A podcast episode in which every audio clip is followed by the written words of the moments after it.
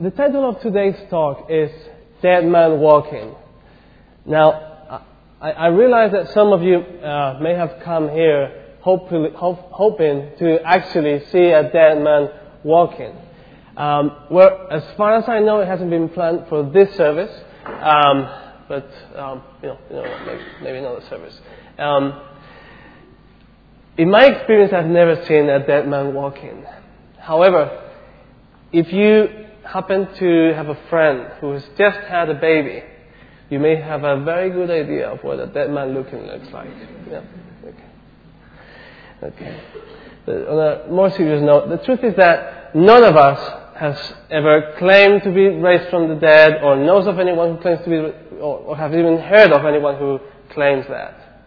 Yet the Bible has this fascinating, yet tremendously rare claim that Jesus rose from the dead on the first Easter morning. Can we possibly take this seriously, in the, especially in the 21st century? And, and if so, what is the meaning of that? So, what I'm going to do in the next five minutes, very quickly, is just um, look at the evidence for the histori- historicity of the resurrection of Christ.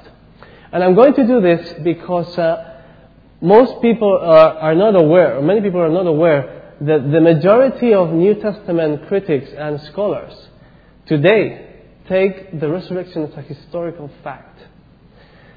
Um, now, when I talk about this to scholars, um, I'm not talking about Christians, though there are Christian scholars, of course. I'm talking about people who are not Christians, who are not believers, New Testament critics and historians, who, when they studied the life of Christ, they don't take the New Testament as a wholly inspired book. They, they are expecting to find errors, mistakes, inconsistencies um, when they come to the New Testament.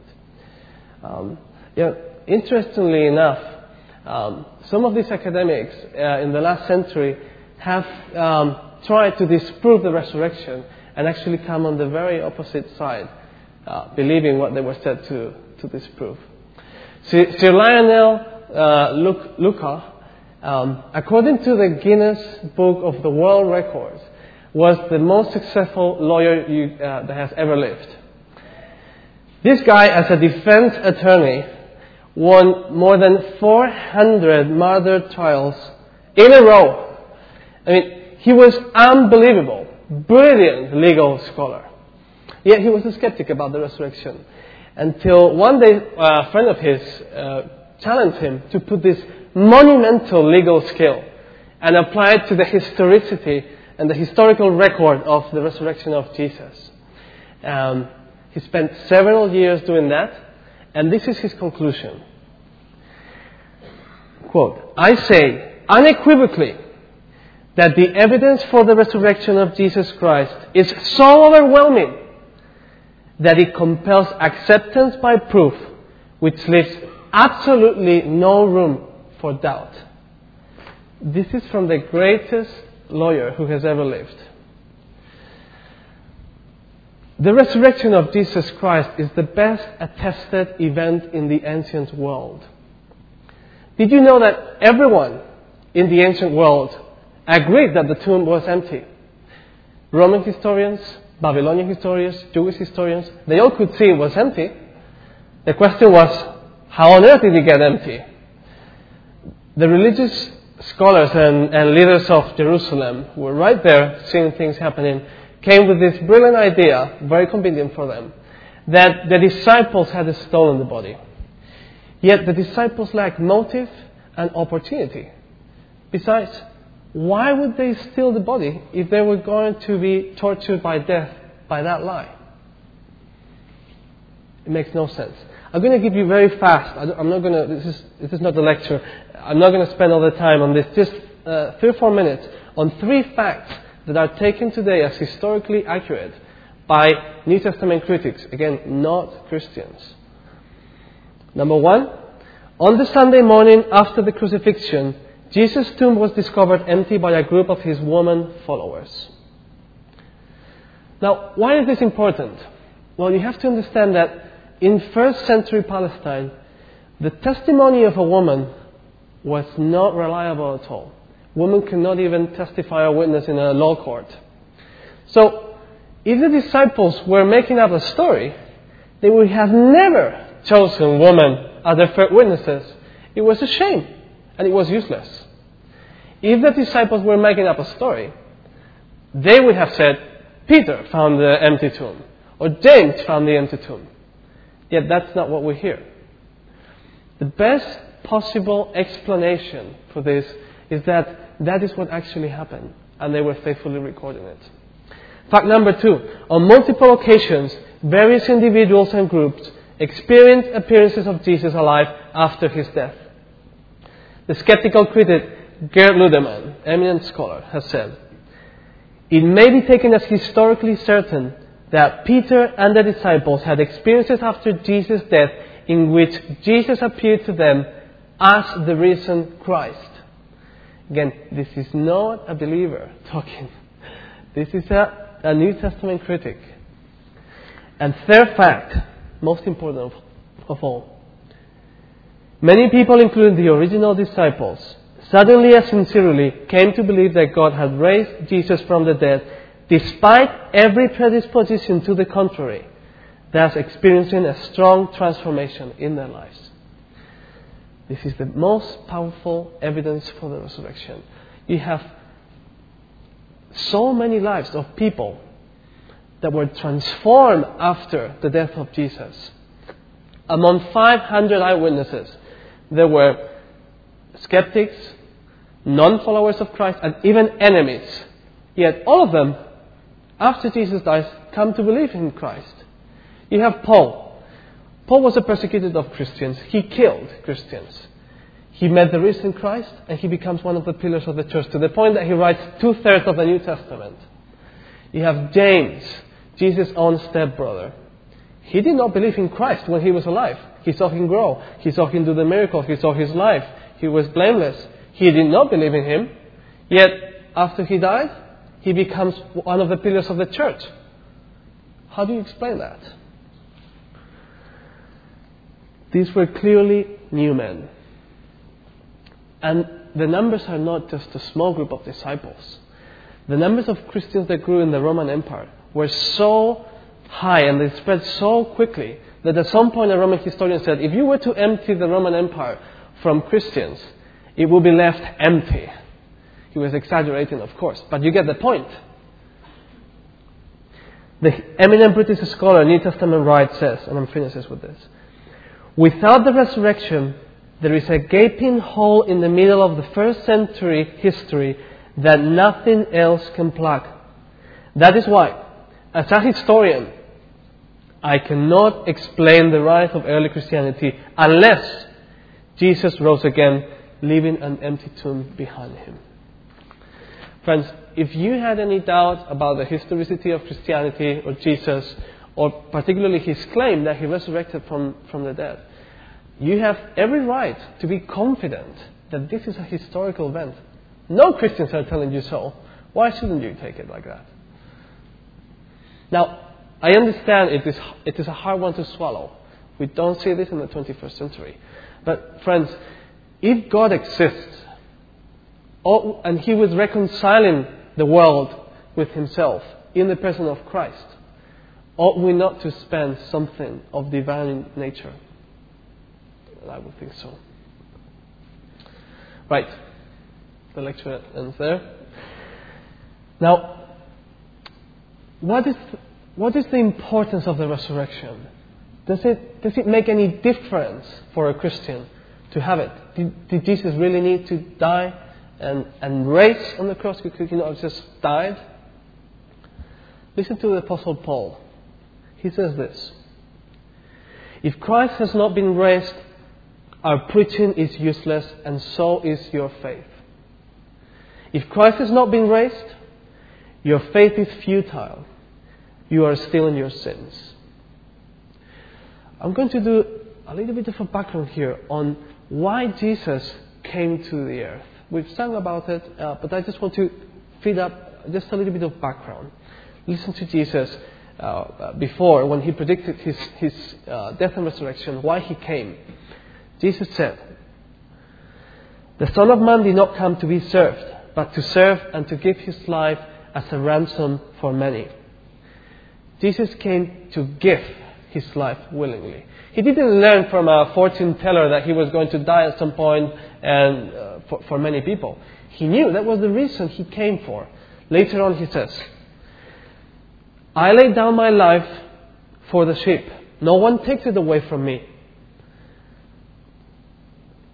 I lay it down for myself. I have authority to lay it down, and I have authority to take it again. And in another place, Jesus says, I came that they may have life, and life abundantly. In other words, Jesus loved us so much that he deliberately came to give his life for us as a ransom. Friends, if we want to understand the resurrection, we first need to understand why Jesus came, and particularly what was going on at the cross. Because he rose from the cross. Once we understand what the cross is about, it will become self evident why the resurrection is necessary. And my, my goal um, in, in the next minutes will be this to explain what the cross is, and so that you can, you can realize how self evident it is that we need the resurrection. It, it will kind of wrap up at the end, okay? Now, if you ask the average person, person in the street, why did you think God would allow you to go to heaven? The average answer, and I found it in, in several countries uh, where I've been, it's, always, it's almost always the same. Because I'm a good person, right? Um, we all find it relatively easy um, that, that, yes, we are more or less good people. You know, you, you're good to granny, you help, peop- you help people cross the street once in a while, and you don't steal much. Um, Okay, so it's it's it's like a like a scale. Um, on one side we have you know bad things. Yes, we we're not perfect. Bad things, and on this side the good things. And you, you're hoping that at the end of your life, you know, you, you actually have a, even if just a, a little, but a bit more good deeds than bad deeds, right? And then even though you barely make it, you do make it, right? Um, it's amazing how easy uh, we find it to deceive ourselves and, and, and think that we are righteous. Um, we're so prone to think of ourselves in these terms. Um, but, w- but we cannot deceive God. Imagine with me, sorry, you were to die today. Uh, it's not that we want to, that to happen, but just imagine you die today, and suddenly you find yourself in this massive, huge auditorium, like a stadium, 40 to 50,000 seats, and in front of you you have the biggest cinema screen you've ever seen in your whole life. Okay? You sit in there. Suddenly an angel appears. An angel appears. He sweeps right to where you are in blazing light. He, so, he, he draws his sword just to get your attention and says, Welcome to the theater of God's judgment. Relax. You're going to enjoy this we're now going to show a movie of your film. In this film, you're going to see everything you've ever seen, everything you've ever said, everything you've ever thought, and everything you've ever done. A hit play. You watch it in glorious three-dimensional surround sound technicolor. Okay? The movie ends. The angel comes back and says, I hope you enjoyed the, the, the movie. Everyone who was in this movie wants to come now and watch it with you. In fact, they're standing outside waiting for the second showing. Tell me, what rating will you give this film? PG?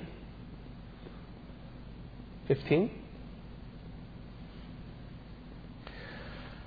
The truth is that none of us is prepared or will have any confidence whatsoever to reveal everything about ourselves.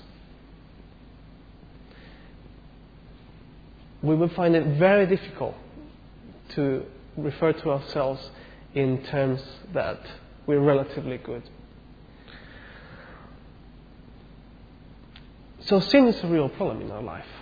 Now, the question is what does a loving God do with our sin? That's, that's an important question. Yes, we're not perfect, but what does God do about it? Um, to which some people, um, many people think this is how it works. Again, you die. Um, and uh, you, you're before God, and God actually knew that the, the night before that you were going to die, so He pulled out the DVD of your life and He watched it. So He comes to you now and says, I've watched your life. I know everything you've done. You know, you didn't do so, so bad. I mean, it just happened that I watched Hitler's life a couple of nights ago and there's no comparison, okay?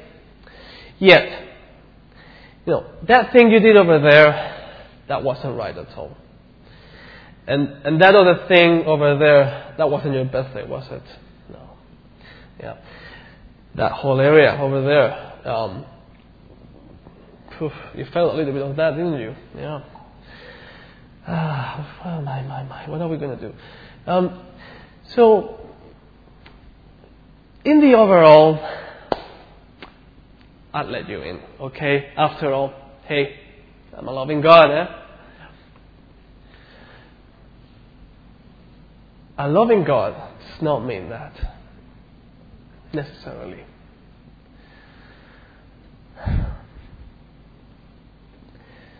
Loving God um, has a very different perspective on sin. Actually, this depiction of sin could not be farther from the biblical perspective. This is the problem. God has created us, and He has created us as relational beings. We need relationships. We have family, we have friends, sometimes even neighbors, and pets. We live in a world of relationships. Yet, not only God has given us relationships, He has given us a framework in which this works. It's a moral framework. In this framework, there is only one element that is utterly important and necessary. That your relationship with God is the number one relationship. When you put this relationship in, in number one, everything, everything else works as it should. All relationships work perfect. It's that perfect world that we all starve and long for that we never get hold of. Okay? And there's just one element that you, you're at peace with God, you honor Him, you respect Him, and you know, you obey Him because uh, at the end of the day, He is the Creator and you are not. Yet, the moment you step out of that framework, um, things start to fall, fall apart completely into pieces. Um, your relationships break. You bring misery in, into your life, and on and on and on until you get to the world that we watch every day on the news on BBC. Okay? The funny thing is that we're utterly convinced that without that relationship of God, we'll find true freedom. But what we actually do is we kill ourselves. Imagine with me a fish. Okay? To be original, we'll call him Nemo. Nemo lives in the ocean. He gets his food from the ocean, he gets his ocean from, uh, uh, food from the ocean and everything, he is in there. Nemo grows up and comes to the conclusion that he's now a big fish, he's not a little boy anymore. And he can make decisions for himself. Actually, he is free. But he looks around and says, this ocean is too restrictive. I cannot, I, I can't do everything I really want. In order for me to be truly free, actually, I would love to go outside the, the, the world of the ocean into that other world that's, that's up there. I really want to do that. Actually, if I, if I can't do that, I am not free. So, he decides to go to go into that world and find true freedom. So he starts swimming as fast as he can. The enthusiasm is growing as he approaches the surface until finally, splash! He, he jumps as high as he can, shouting, Freedom! If it helps you imagine William Wallace at Braveheart. Okay? Now, have you ever watched a fish out of the water? What, what happens to it?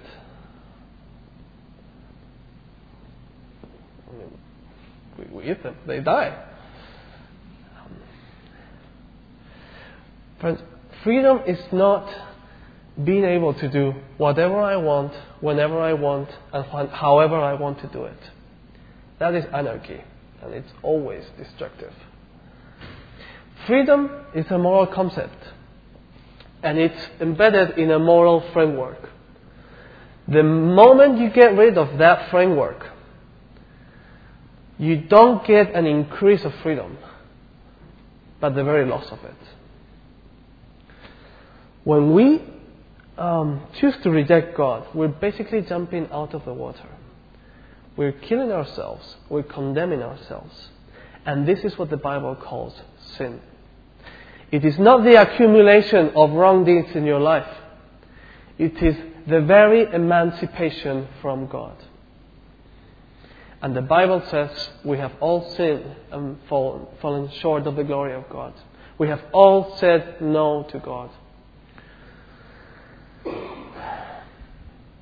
And the consequence of this is that we're all dead spiritually. Now, if we go to heaven based on how good we are, think about it. Where do you draw the line?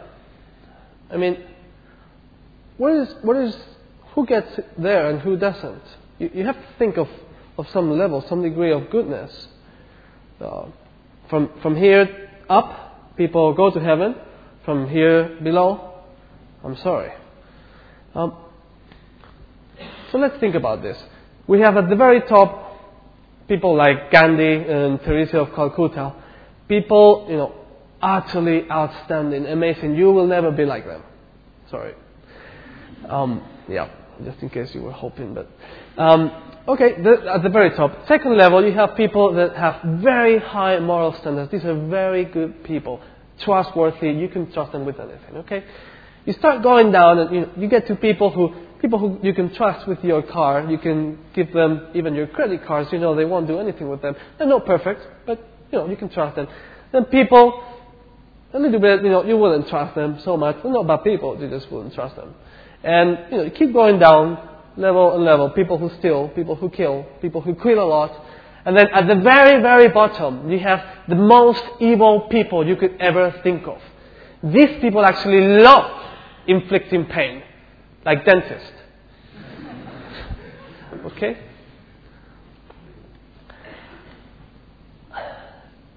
Friends, this is not how it works. Where do you draw the line? And most importantly, who says where the line is? This is not how it works. Jesus did not come to make bad people good people so that, you know, you just make them jump from one group to another. Jesus came to make dead people live. When Jesus died on the cross, he was actually paying our price. He was paying for our sins, taking our guilt and sin and paying for it. This is called substitution. I'll illustrate it with you very easily. This is us, and this is Jesus. And we have God here. Relationship, God and Jesus. Relationship, us and Jesus, us and God. This is our sin. We've chosen to get rid of that framework, to not have that relationship with God or having Him as the number one. We have offended God. What does Jesus do? He takes our price, He takes our sin, and pays the price, even though He is the offended party. Did you see how amazing this is? This is why we sing, we sing Amazing Grace. This is truly amazing love. Who has ever done this for you?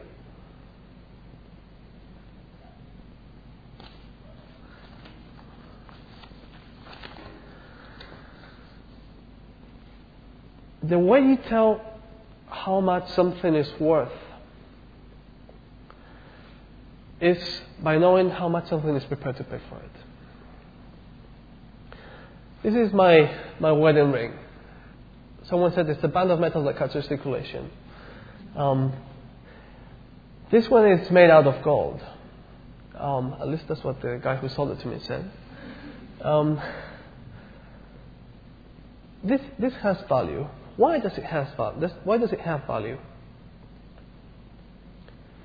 it has value because someone is prepared to pay for it.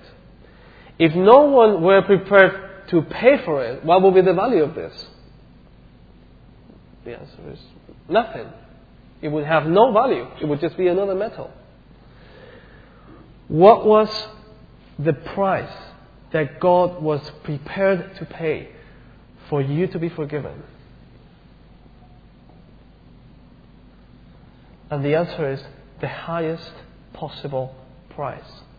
Tell me, if God exists, do you think that God means anything to him?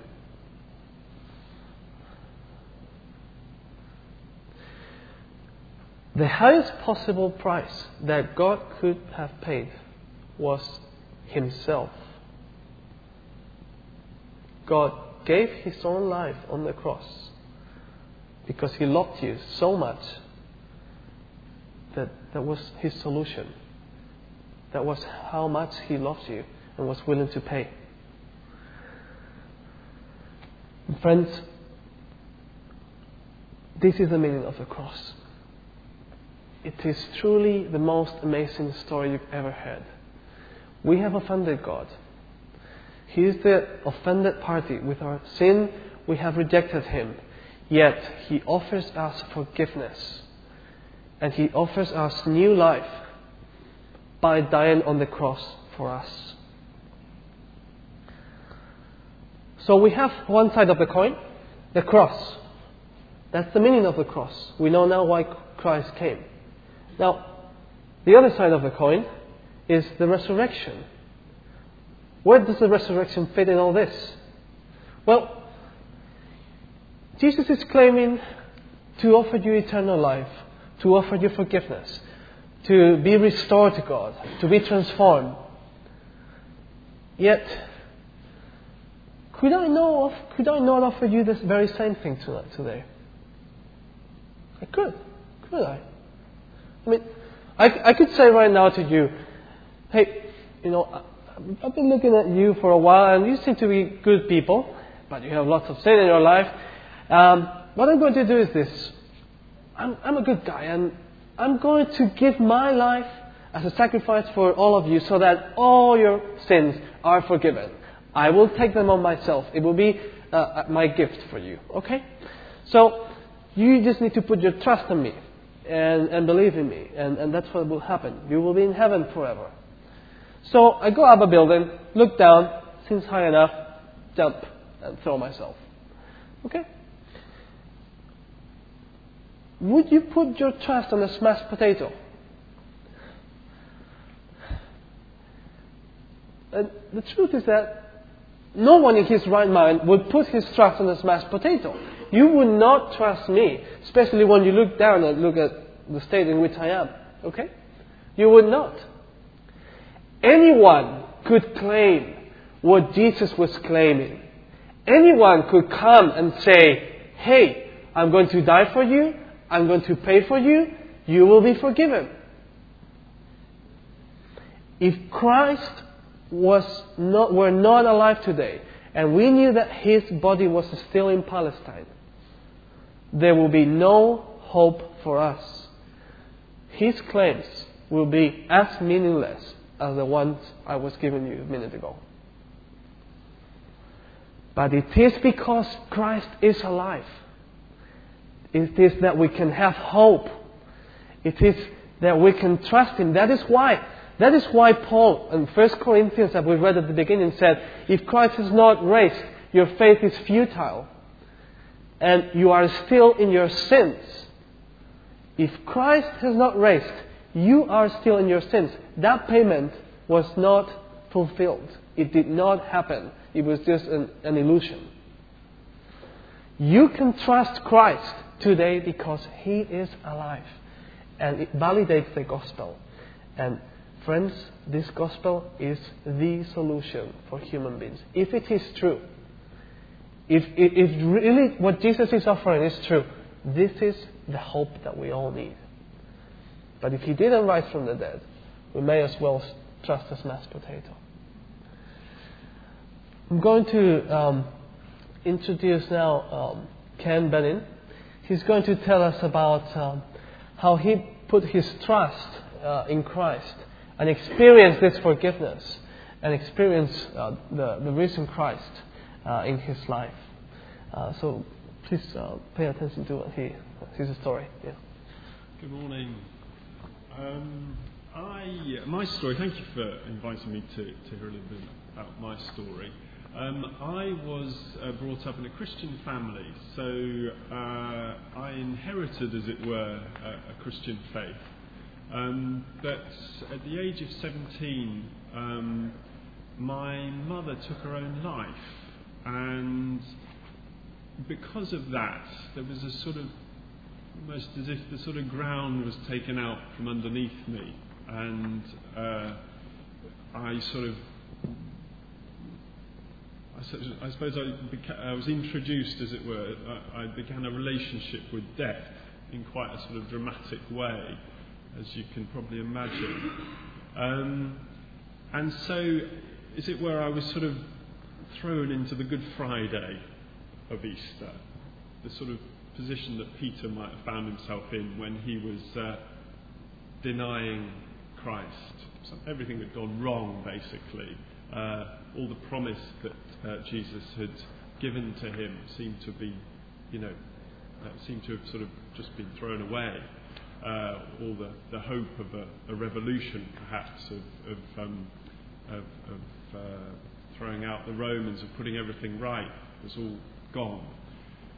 Um, and uh, so my story was really about coming from that place of, of the relationship with death to choosing something about life and um, choosing a relationship with Jesus uh, for my own uh, for my own sake, but not just because I'd inherited it as a child, part of my family, um, but because I could see that just transforming power happening in myself and in the world around me.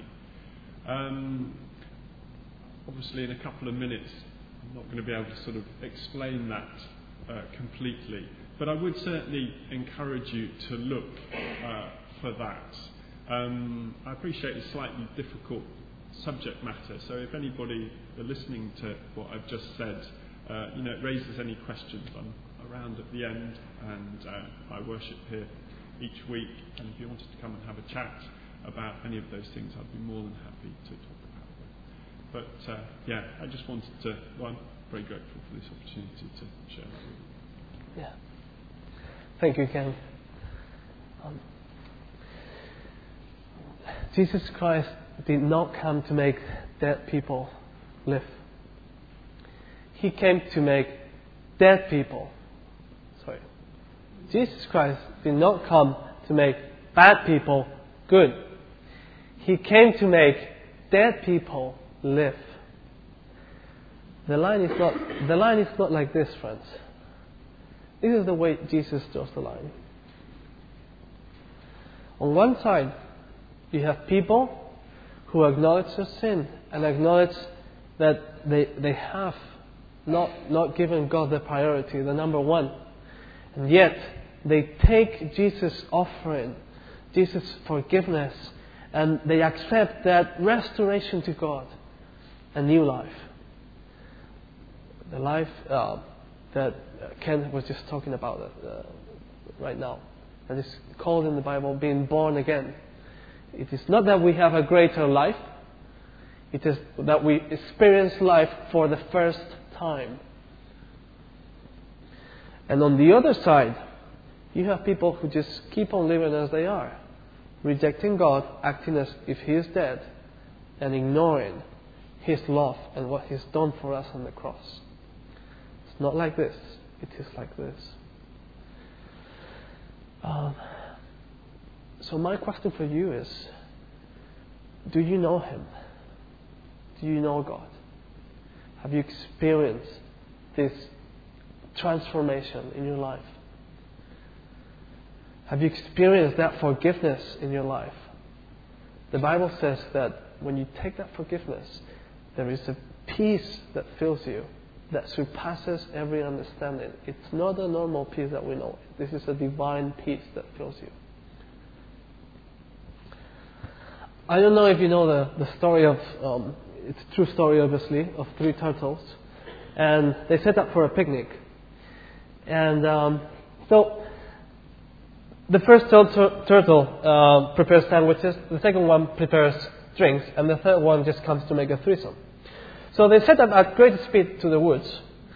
And um, when they're halfway to their destination, um, it starts raining. So they take shelter under a big rock. And they're down there, stuck. The first tur- turtle turns to the second one and says, I've brought sandwiches, you brought drinks. He brought nothing. He should be the one to go and get the umbrellas. To which the third turtle says, No way.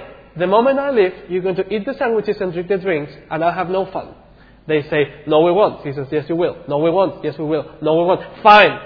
After a long discussion, the first two turtles say and swear on themselves they are not going to touch the sandwiches and they are not going to drink the drinks. So the third turtle goes for the umbrellas. Minutes passed. Minutes become hours. Hours pass.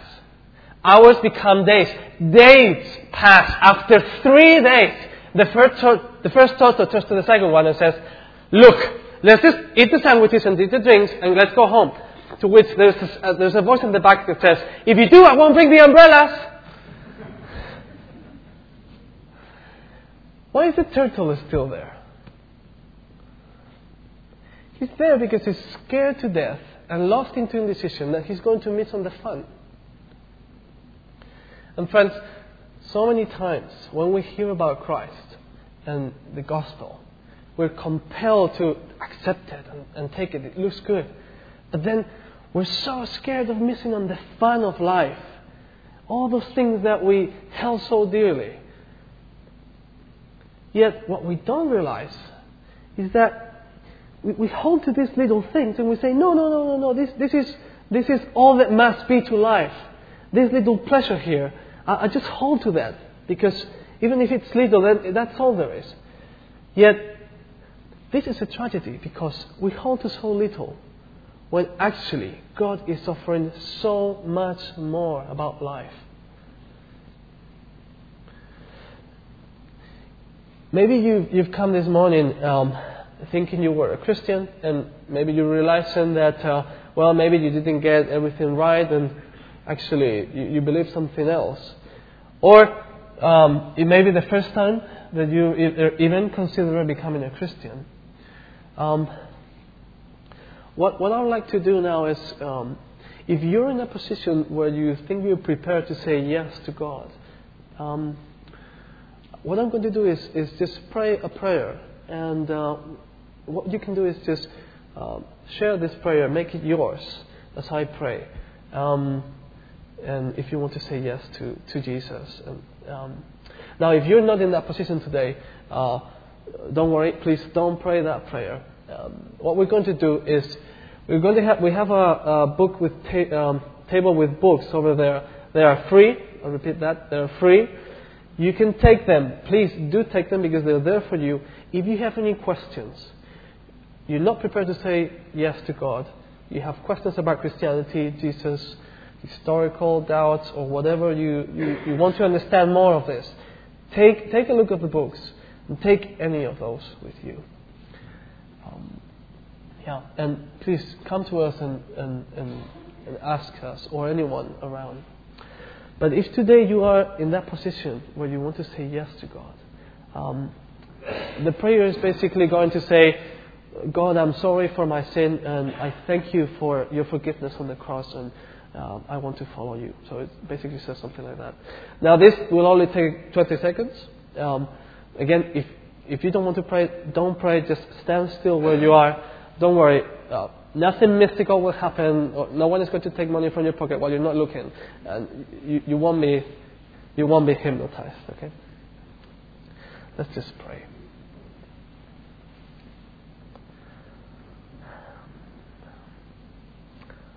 Lord Jesus, I thank you that you're a God that loves me.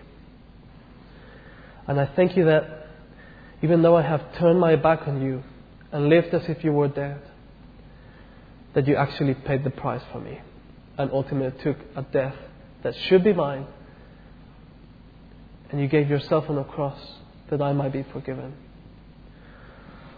Lord Jesus, I pray for that forgiveness this morning. I am sorry for what I've done. I turn to you and I put my trust in you. And I will follow you wherever you have me go. Amen.